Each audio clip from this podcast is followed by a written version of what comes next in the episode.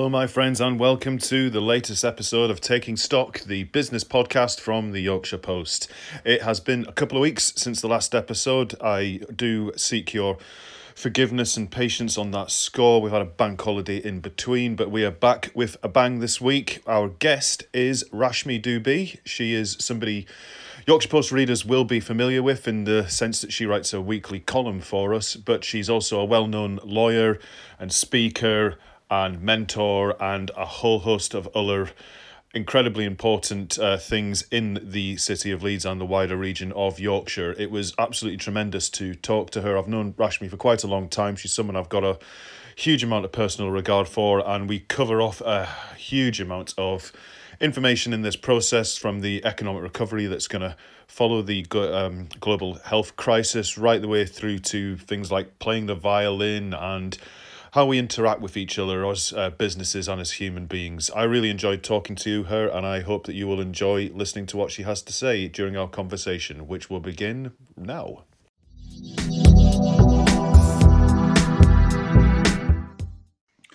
And we are live. How are you doing, Rashmi? I'm very well, thank you, Mark, for inviting me on your show. No, my absolute pleasure. It's great to have you on. So, I think most people listening to this will know you as well, probably just through the Yorkshire Post platform, they'll be aware of you for your, your weekly column, which is uh, gratefully received and well read um, on our website and in the paper. But uh, there's a fair bit more to you than that, isn't there? It's fair to say you wear quite a, a number of hats of, uh, of, of, of varying styles. Do you want to just tell everyone a little bit about yourself? Yeah, sure. So over my sort of 25 year career or so, I've built a portfolio of things. Um, so I'm a lawyer um, by profession and still practice as a lawyer and run a law firm called Legatus Law.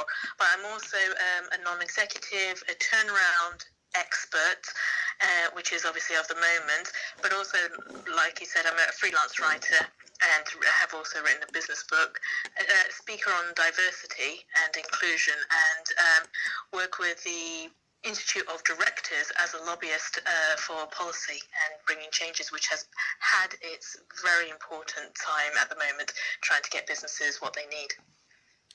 And being a turnaround expert, I mean, uh, uh, it's almost in, apart from maybe hand sanitizer manufacturers and a few other areas, the, virtually every company, large and small, is going to have to go through some sort of turnaround process as we emerge from uh, this this health crisis, which has changed everyone's lives um, in, in in so many ways, but it's it's almost baffling, I guess, to start as to it's going to vary sector by sector, of course, but it's almost baffling to start to think how we actually start this process because it's going to be very very tough. But equally, there's a huge amount of opportunity to do things better and do things in a totally different way.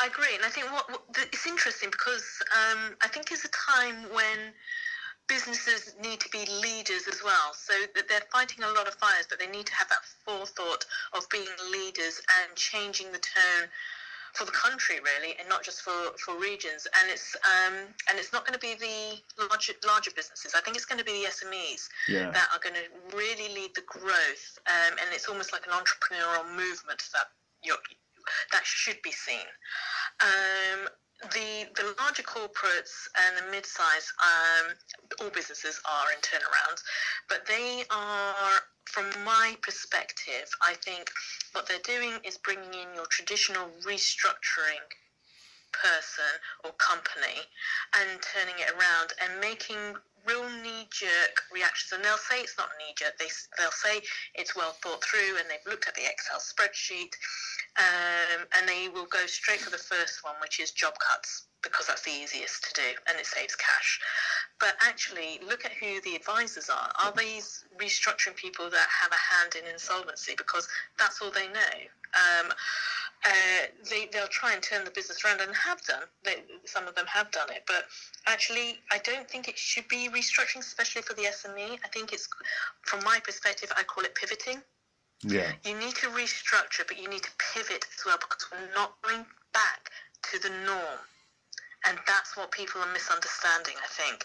If you if you pivot like in sports, if you've got the netball or the basketball and you pivot to turn, you've got a different viewpoint of somebody. Even in football, when you, you you're aiming straight down to for goal. But if you just turn slightly, you see a gap, you'll pass it to to one of your teammates, and then they'll score for you.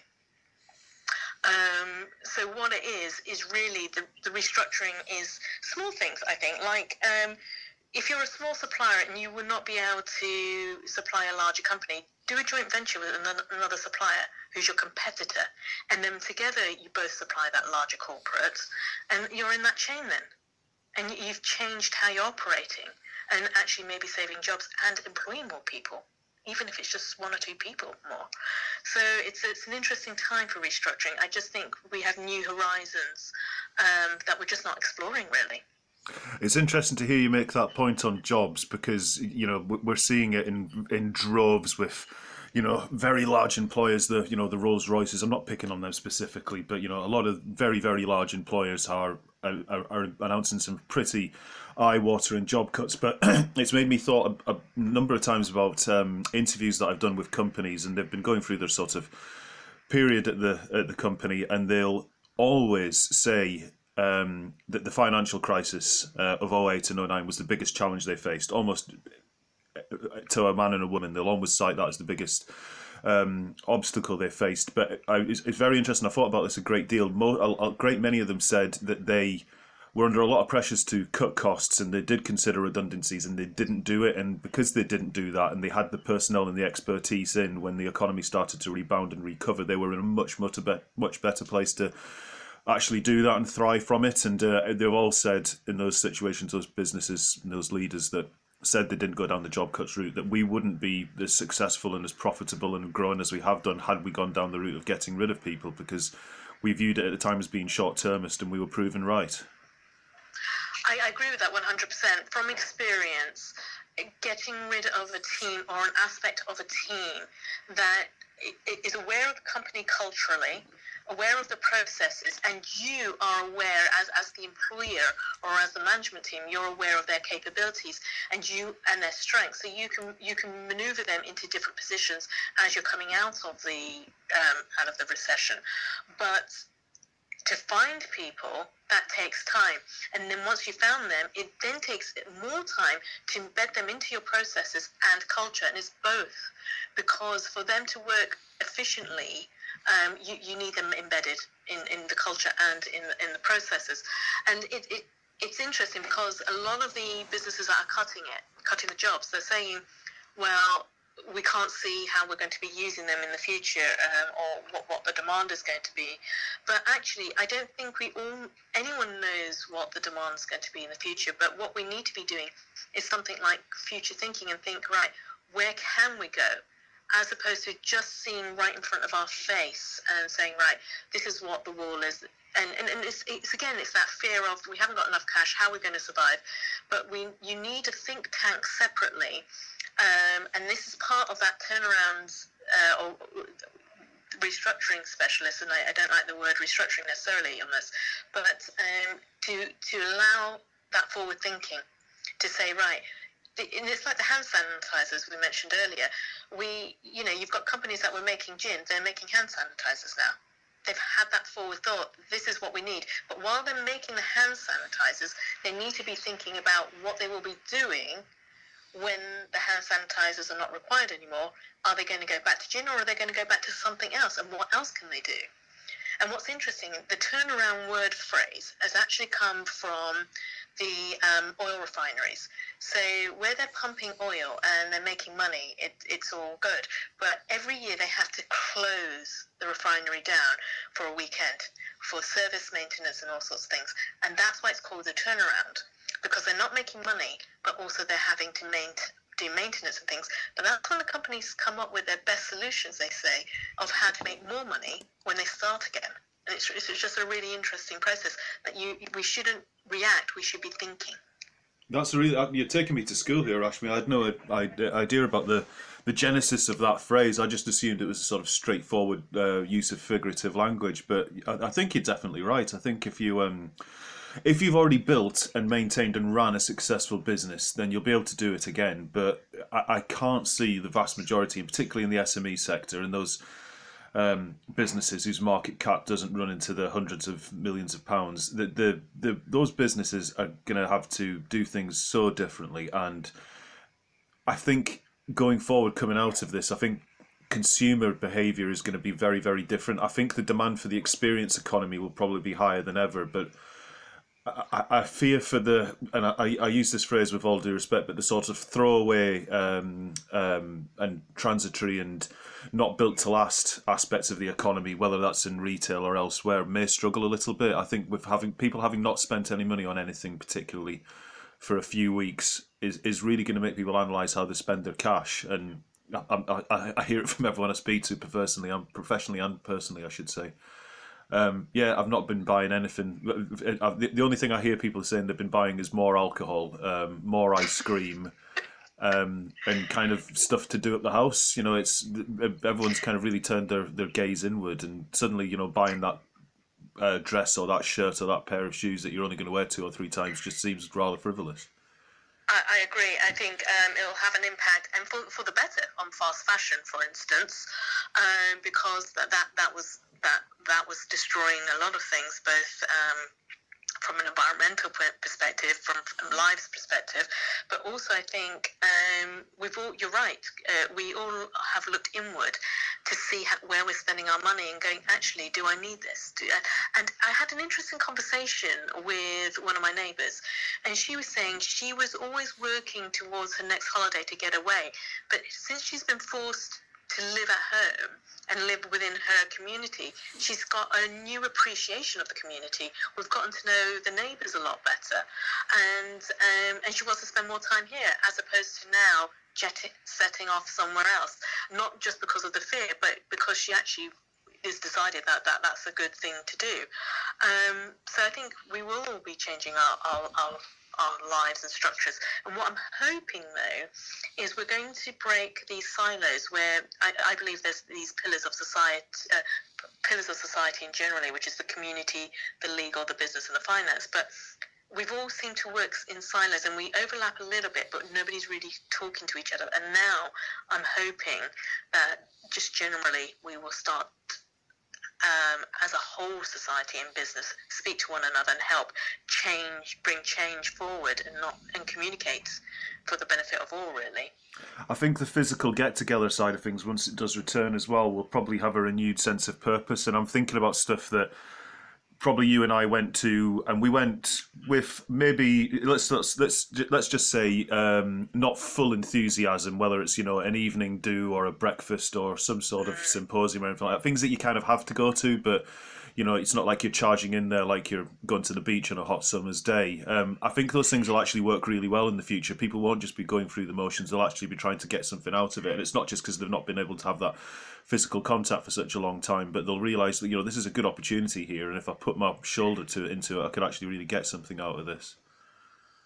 Yeah, I, I agree with you. I think they'll look, look at it from a different perspective because um, we're going to be very time conscious of where we spend our time uh, because we've enjoyed our time being a little bit more at home. And I mean, I know some people are going to say, "I can't wait to get back to work," but actually, I think when they come back to work, they'll they'll want that balance back. Um, so they'll choose the events very carefully and choose how they spend their time at that event because they're making a conscious decision on that time. Um, it's, it's really interesting actually because I was thinking about the turnaround space for for our our region, and I think hopefully a lot of the SMEs within the region will hopefully pick up on the brand that's made in Yorkshire or made in Britain because that will also help with that turnaround space. Um, because if you start focusing on a brand that is bigger than your company but has value in it, um, and that's so sellable abroad. It really, it really is. Um, and it's just things like that that people really need to kind of pick into and pull through and hopefully work it, sort of weave it into to their products or services. It's going to have to feed into the culture, isn't it, as well? I mean, I've been getting inundated with interview uh, requests or op-ed uh, submissions um, coming from the commercial property sector, specifically offices, and I think it's purely and simply because I think they're really worried that there's going to be a reduction in demand for, for space because so many people have had a taste of working from home. I think especially if you're in the north, you face a pretty miserable commute in the main. You know, um, and I'm sure you've had the conversations that I've had as well. A lot of people saying, "I really don't want to spend two hours every day traveling in Yeah. pretty cramped and um, expensive." Conditions um, just essentially to go and sit in a different room to the one that's in my house. Um, I, I, I don't think that there's going to be a collapse in demand for office space. I don't think everyone will work from home constantly, but the, the shift to agile working now is anyone that's, that was opposed to any, any employer is, you know, their argument's built on sand now, isn't it? You, you absolutely need to offer it because we've proven over the last few months that we can operate as a as businesses pretty efficiently by doing that model. Oh, absolutely. And I think the people like WeWorks and Spaces um, are, are going to see benefits from that. Yeah. Um, the landlords that have long leases, that five year, 10 year, 15 year leases, I think are going to struggle. Um, I count my blessings every day because actually at the um, end of 2018, I went paperless. And then in July last year, um, I was out of the, uh, the, the lease property that I had and, and we went into spaces um, and we went for agile working and hot desking and, and using a communal space. And it, it, worked so much better the, the employees at the time were happier. So um, and you're right we, we, we've proved the fact that we can work from home. And um, and people just choose when to go into the office. And you, you don't need that large space. And if you want to meet the entire team you can just rent out a room a meeting room Yeah, yeah. I mean, how many times do you go into sort of big office buildings and you go into the meeting rooms and you think I'm probably the only person that's going to come in here today, and it's got the fancy coffee maker and the sort of personalised stationery and all the rest of it, and it, it you, you don't think of anything at the time, of course, but you know, I'm thinking back on it now, it, it does seem like it belongs to very much last century. Yes, yeah, it does, and and we've moved on, and we've moved on from how we how we want to do business with one another, and how we how we want to meet and and, and speak to each other. But what I'm what I'm worried about um, is that our business is still speaking to one another at the moment um, because they're not able to go out and meet people physically and by speaking to other people are they just speaking to their regular people that they speak to? And getting and maybe getting com- their vision or their fears confirmed because that's what everyone else is experiencing in their arena. And actually what i i would like them to do is speak to other people and that's why it's important to bring all and it's always hard to say you need to bring in an advisor at the time because you do. The reason being is they give you a different viewpoint, um, and it's always important to think about how you can you can change things. Um, but I do believe that we have such a good brand in Yorkshire, and, and you know, made in Yorkshire, and made in Britain, that that is such a huge selling point for us as businesses. Well, we've got a great opportunity, haven't we, to really kind of treat this as a, a, year zero in terms of how we approach uh, how we view ourselves as a nation, and it's going to extend to FN. I mean, I'm absolutely convinced that the um, roadmap to economic recovery and reconstruction lies in investment. I just think you can't austerity your way out of something like this. I just think that's a fool's end. And you need. I've been. This is how exciting my life is. I've been reading a lot of. Um, uh, um, I've been reading a lot about the economic reconstruction that happened worldwide, but particularly in Britain after the Second World War. Um, and it's kind of a pattern that's repeated over and over again. You know, you borrow money and you spend it, um, and that's the, the way that you, you get back to prosperity. And you know, there's a lot of money needs spending in this part of the world for sure, infrastructure and all the rest of it. But cultural changes, I'm banging on always in my, my columns, and whenever I'm talking to people about the skills agenda, we're we're not blessed in the north of England in terms of businesses being uh, high on productivity. A lot of workers have quite low productivity and uh, they maybe are not equipped with the skills to deal with the next fourth industrial revolution. Um, as we kind of start to rebuild our way out of this, this is the opportunity if you are in one of those jobs that you don't particularly like and your productivity isn't particularly high. This is now the time where you can you can really make those changes, and I think everyone's kind of doing that on an individual basis. I think there's a you're you know you're spot on, Mark. You know, um, it investment is in, it's crucial. Uh, I don't want infrastructure to be cut because that's always again a quick one to do. I, I, think we need to invest in infrastructure, and the more you invest in infrastructure, the more jobs you're going to be creating. We've already in the north had a skill shortage. Put my teeth in skill shortage. Um, but hopefully this will push people to to develop and train and get their skills, and it will push companies forward. And that's why if they have a little bit of gumption about them and forward think a little bit, they might go, actually, if we aim for X, Y, or Z and bring these people in and train them up, we, we, we might actually be able to take off and do something. Um, and this is why I want everybody to speak to each other because then who can you, what other businesses can you bring along with you um, on that? But yeah, you're right. We, we do need to. Um, we do need to spend money. What was interesting, you said, um, you know, culturally there's been significant changes. Um, and I think you're, you're right. And one of these cultural changes is actually something I'm going to be speaking about in my next article next week. Um, Sneak is, preview there.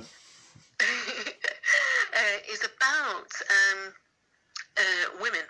Uh, in in particular, not not necessarily just women, but it's, it's focused on that, and it's that um, it's the diversity and inclusion, and people are forgetting how important that is when they're changing and trying to survive their company. But what's interesting is there's um, a French word for it, and it's uh, it's a it's called mental capacity. But it's mental capacity when you translate it of the household. So where uh, people are saying, oh well, you know, say husbands, just as an example, saying I'm doing 50% of the childcare and helping people, um, they're actually maybe doing the execution of 50%, but the thinking and the planning, the project management of it all is still coming from the woman. And the reason I say that is because how's that affecting the businesses and how and why women are asking more, more time for furlough um, because they, they, they can't um, react um, so well to it with time that they have and the time pressures they have. And so the question here is, are is there going to be a certain part of our workforce that might go backwards in time um, if we're not careful and we don't provide encouragement and support for them. So an example would be I know a lady who had her newborn baby in February, just before the lockdown, and the husband's working, and he, you know, is of the mindset I'm working from home, so it's nine to five, lock myself up, and then I'll see you at six. When actually he should be saying to the employer, um, or an employer should have been asking, who else have you got in the household? Do you need to take extra time or change your hours of work so you can help provide support at home? Um, and it's that it's that type of thing. But culturally, I think um, it'll be interesting to see how businesses come out of this this phase. I've seen it a great deal in my career. The the vastly contrasting approaches to um, uh, family life, particularly um, women when it comes to, to parenthood. I've been very I'm very lucky that my current employer and my current boss is uh, very progressive and forward thinking and is, is very helpful in that regard. But I I've you know personal wise I've definitely seen um, you know, frankly, women going off to have babies has been a huge inconvenience that the business is forced under duress to um, to, to deal with, and uh, yeah, that that that thinking, I think it still does persist. I mean, this the, these kind of sentiments were expressed much earlier on in my career as opposed to now, but I think it still is definitely kicking around, and you know, the fact remains that um, if you do uh, have children, the vast majority of the paternal care, sorry, the the, the, the, the actual initial stages where you're off looking after the baby is taken by the women, if not all of it, and then you've got that uh, childcare aspect when they're going to school, and again, women do tend to bear the brunt of that. And th- this is an area of the economy where flexible working could really kick into gear and come into its own because we're we're, we're losing out on that expertise and that uh, area of the workforce if we don't we don't give them the capacity to work as well as they could do. I know, and I think we've they've made so such good inroads businesses to bring, uh, and when I say diversity, I don't just mean the gender diversity here, um, but there is a risk um, looking at the research that that could be lost, and the loss is actually to the business, the, the employers, the, the, the directors, because they're going to lose those key skills. The skills that they forget that are not so overtly um, noted to them.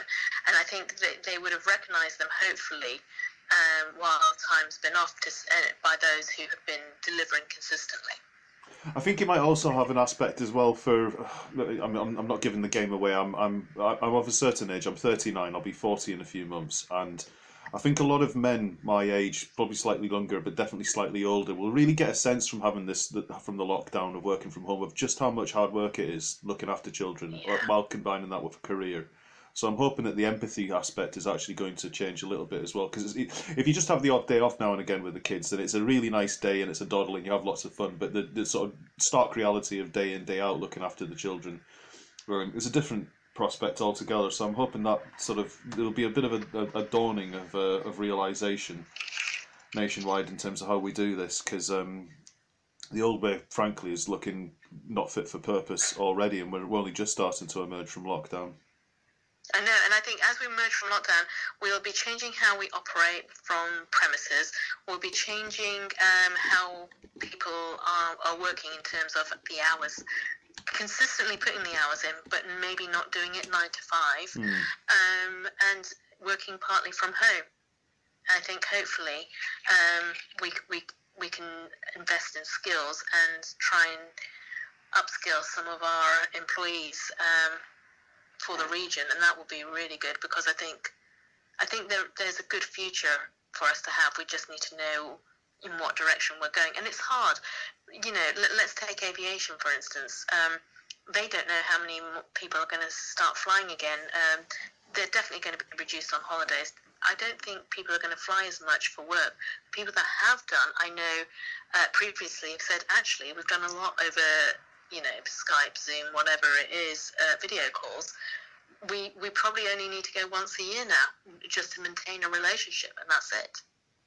The aviation industry is going to change beyond recognition. You know, the the cheap flights thing. I, I really worry about that sector of the economy because I think you're you're, you're right. I think you know, just flying off to X, Y, or Z with a budget airline from whichever airport is your your nearest um, just for a weekend away, I think people are going to think twice about that. You know, the, the cost implications the airline industry's had to endure. They're not going to be able to offer, you know, flights to southern Europe for less than hundred pounds anymore. Um, I, I do wonder on and with, with a degree of optimism, but also a huge pessimism simultaneously, if that's not an oxymoron, which it almost certainly is, that we're gonna we're gonna go back to how flying used to be, which is when it was, you know, you'd only do it very infrequently and it was very expensive. It was, and um, it, you know, but there's benefits to that, I suppose. One is the benefit is to the environment yeah. instantly, but the, I think there's a benefit to us as individuals because I remember flying. I started flying in, in, in the 70s. That tells you how old I am. Um, and um, it was such a big event. We used to dress up for it to go to the airport because we're taking a flight.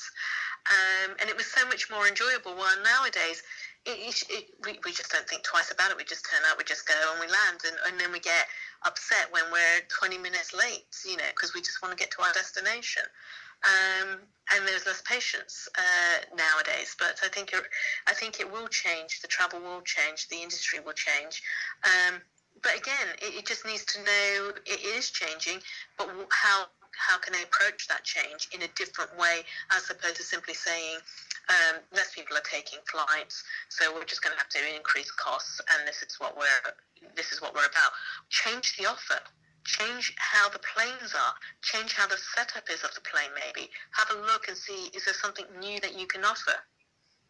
I think you're definitely right on that score. I mean, let's be honest with you. Flying is not a nice way to travel these days. It, it, it really hasn't been a nice way to travel since the um, I, I think it really started to kick into gear when the sort of restrictions were put in place after 9-11 where it was the, the security was much much more, more tight but the, the service really really started to drop off.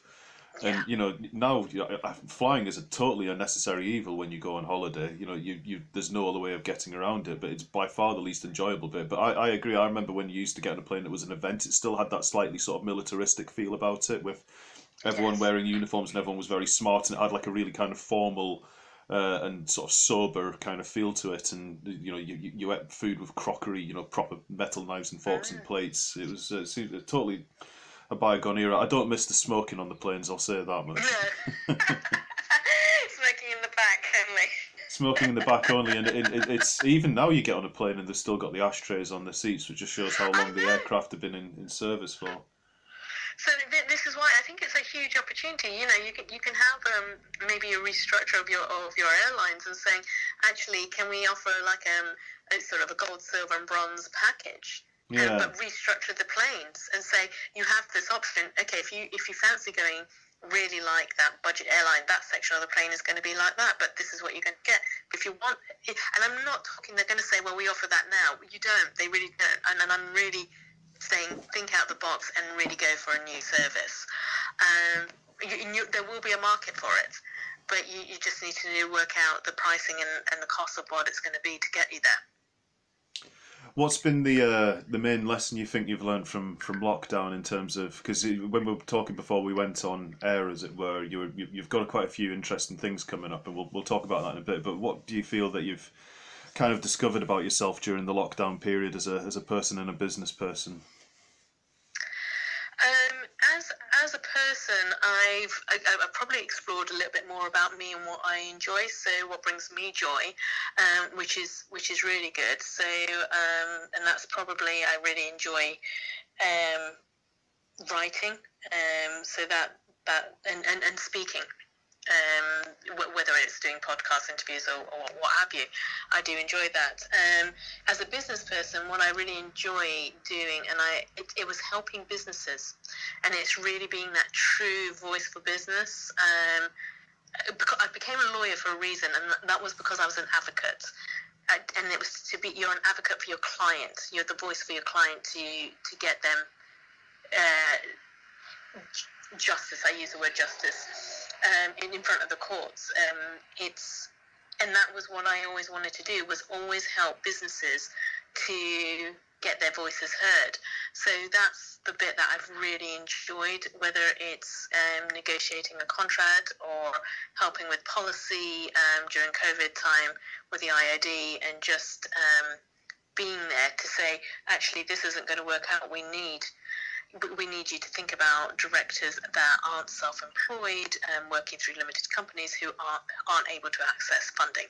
Uh, what can you do for them? You know, you know, roll on, bounce back loans and things like that. So it's um, yeah, so it's things like that that I've really enjoyed um, learning about myself.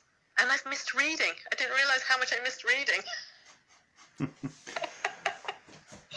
I, um, Which is really good. I, have noticed with interest just looking on Amazon that, this never happened prior to lockdown, but they're out of stock of certain books, which is incredible. You know, it used to be no matter what you wanted, if if Amazon had it, they had it in stock, and that's just not been the case um, at the moment. I think a lot of people have been going down that route and using their time as productively as they can, I guess. And you know, obviously, reading is much better than just watching a box set. Um, Depends on the box set, of course. There's some pretty damn good ones, but uh, yeah, I think just sort of again that consumer shift towards actually something that's a bit more meaningful and a little bit less throwaway is is definitely um, evident in all of our lives.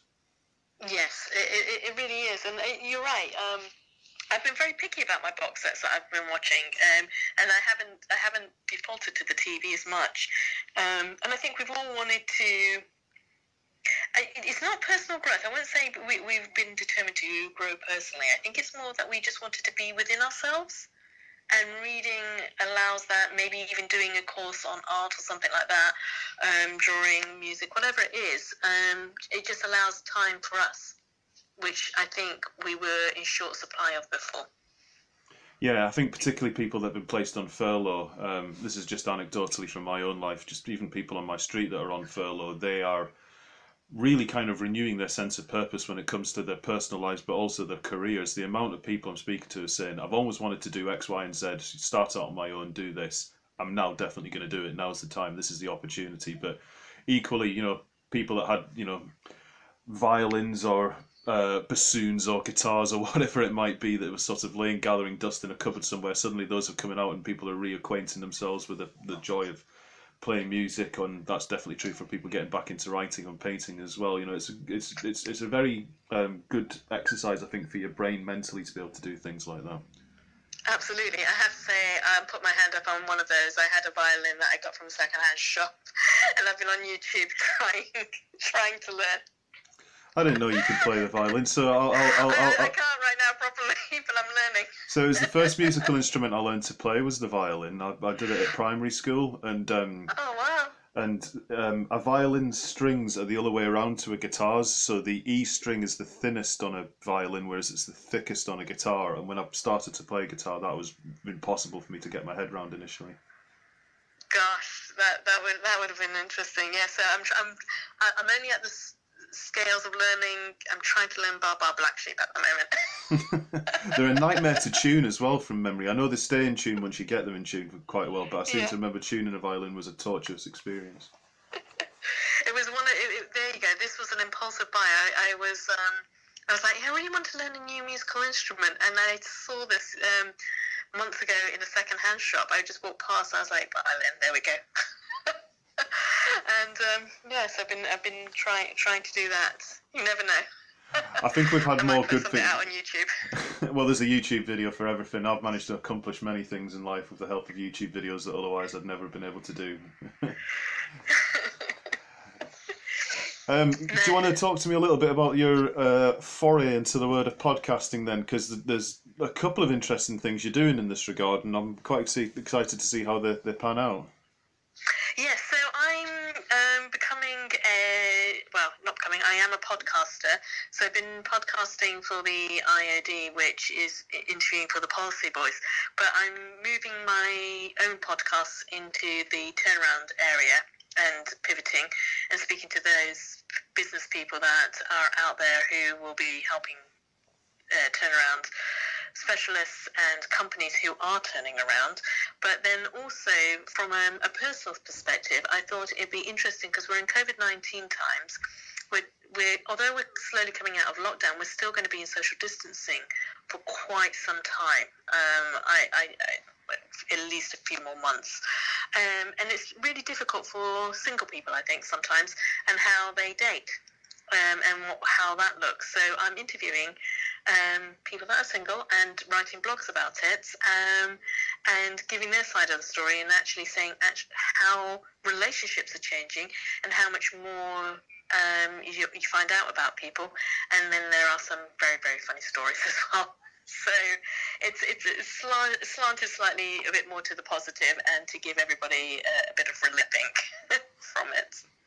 What's the feedback been on the dating side of things? The reason I ask is one thing I hope doesn't go away from lockdown. One of the few things I hope doesn't go away from lockdown. I love when I'm out walking around the streets to go to the shop or I'm out with the, the, the girls. How everyone's saying hello to each other and smiling at each other. It's it's brilliant, and I, I, I really don't want this to go away. I, I really want, as a person, every time I go into a shop and I buy something, to say thank you and take care to the person that's just served me. And I, I I'm just wondering if that positivity has been and sort of love towards our fellow uh, man and woman and, and, and, inhabitant of this planet is is kind of somehow seeping its way into that part of life, the dating thing, or just people being generally nicer and more respectful to each other? I think in the in the main, the people have said that they have been, but I think it also depends on the generation. So I am interviewing people about are 20, 30, 40, 50s, and I'm trying to find them older at the moment. Um, and the 20s something, it's changed a little bit, but it's it, it swings and roundabouts, and, it, and I think it's quite depends on the individual. But as you get slightly older, um, it has changed a lot, uh, and people are a little bit more politer and and, and nicer about things. Um, but uh, you still get the stories of we were having a great conversation and telephone conversation, and then he ghosted me or she ghosted me. So. What does ghosted mean? Does it mean you just sorry? I'm, I'm showing how wolf, woefully out of touch with popular culture. I'm, does ghosting mean that you just kind of disappear effectively? Yeah, they disappeared like w- w- without any warning. they, they just vanished. God Almighty, that can't be great for your self-esteem at any time, let alone during lockdown. And you just think, what happened? Um, but I, overall, it's been very positive. And actually, I was very impressed with the apps. They all reacted very, very quickly as soon as lockdown happened. I mean, I'm talking within a week, 10 days, maximum 14. Um, they, they had video calling um, available on the apps which I thought was brilliant for that turnaround uh, and for them to, to do it. They obviously had the ability to do it before, but just were debating whether to do it, and obviously needs musts. It's been an interesting part of the economy and society that's emerged and, um, is, is the dating app, isn't it? Because I'd, I'd say probably about 50% of weddings I go to, they met online. Uh, these days, and that's across a variety of age groups. But you know, gone are the days of you know you uh, meeting people in, in restaurants and cafes and bars and stuff like that. That almost seems like again, you know, talking about sort of relics of bygone eras. That almost seems to be that way. You know, this is just the way that people interact now, and it's it's it's interesting to hear how that sector's reacted to it. There's a brilliant company in, in Wakefield. They're called SingleMuslim.com. Lovely bloke that runs it. Really, really good entrepreneur. Really bright young guy. Um, and he set it up initially as you know as the the title of the company would suggest, but it's now a, a worldwide phenomenon. And it's based entirely on sort of respect and um, really kind of treating people uh, for who they are as opposed to what they look like. I, I, I forget. I might be. My apologies to the company if I'm getting this wrong, but I don't think you actually get to even look at photographs until you're quite far along the sort of interaction phase. And um, he he has all these lovely stories about how these he, his company essentially facilitated these marriages and families and relationships. It's a it's in some many respects it's a lovely way to earn a living. It's, it's, it is. It's, it's really nice. That sounds absolutely lovely. And I think um, I think you're right, but also I think it, it, I think the people that are single are older because people have just left it a little bit later. So when we were in our twenties, we would be out in large groups anyway, meeting other people, meeting their friends. But as we get older and we're more work orientated and spending a lot of time at that eh, pre-COVID, traveling to work, hours out of the office, and then you're just meeting your core group of friends, it's harder to meet people. Yeah, of course. Um, and so the apps have provided a function which I think um, helps facilitate. And you're right, the, the, the, website you just mentioned, that that provides a perfect um, avenue to meet people where you wouldn't generally meet, but also then has a cultural understanding of how interaction would be with, with, with, with the other person because they can't just go to a normal app because the other person's not going to understand necessarily the cultural um, implications uh, of how they would like to be. I should have said other dating apps are available. I'm not showing any favoritism on this podcast.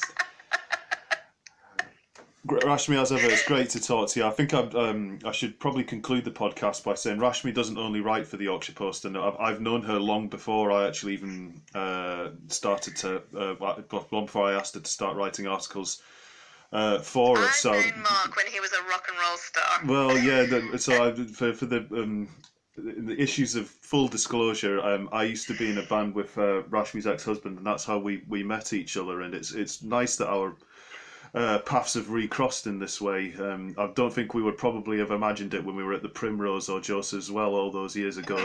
That this would be some. We would be recording a podcast about the turnaround following a global pandemic. You know, over a uh, over a pint while we. We just worried if we had enough people turning up for the gig. Well, this is it. Yeah, I mean, I think there was a couple of gigs where there was more people on the stage than there were in the audience. But hey, that's rock and roll. it was a great time though. It was, yeah. It was the last band I was in, um, and I'm absolutely determined that once lockdowns emerged, I'm going to try and start another one. Fantastic. That would be really good. Um, just for the record, for our listeners, uh, Mark was great on the uh, on the guitar. It really was. there you go. Hopefully, there's no evidence on YouTube, so people don't try and debunk that. definitely recommend that Grace be your manager. I, have seen that that video. Oh yeah. So again, for the people who don't know what uh, we're, we're talking about here, my daughter is very much a budding YouTube star, and she's been videoing me playing the guitar and saying, "Tell everyone to subscribe. Tell everyone to hit the thumbs up button." Like there's some kind of hope of monetizing me sort of playing rudimentary riffs. I'll, I'll be her lawyer for her and draft up the contracts, though. okay. Yeah, I think she's well suited to the digital world anyway. Rashmi, it's brilliant to talk to you, my friend, and uh, yeah, I'm looking forward to seeing you face to face, and hopefully not too far away. Me too. Thank you so much for your time. You're welcome. Thanks for coming on.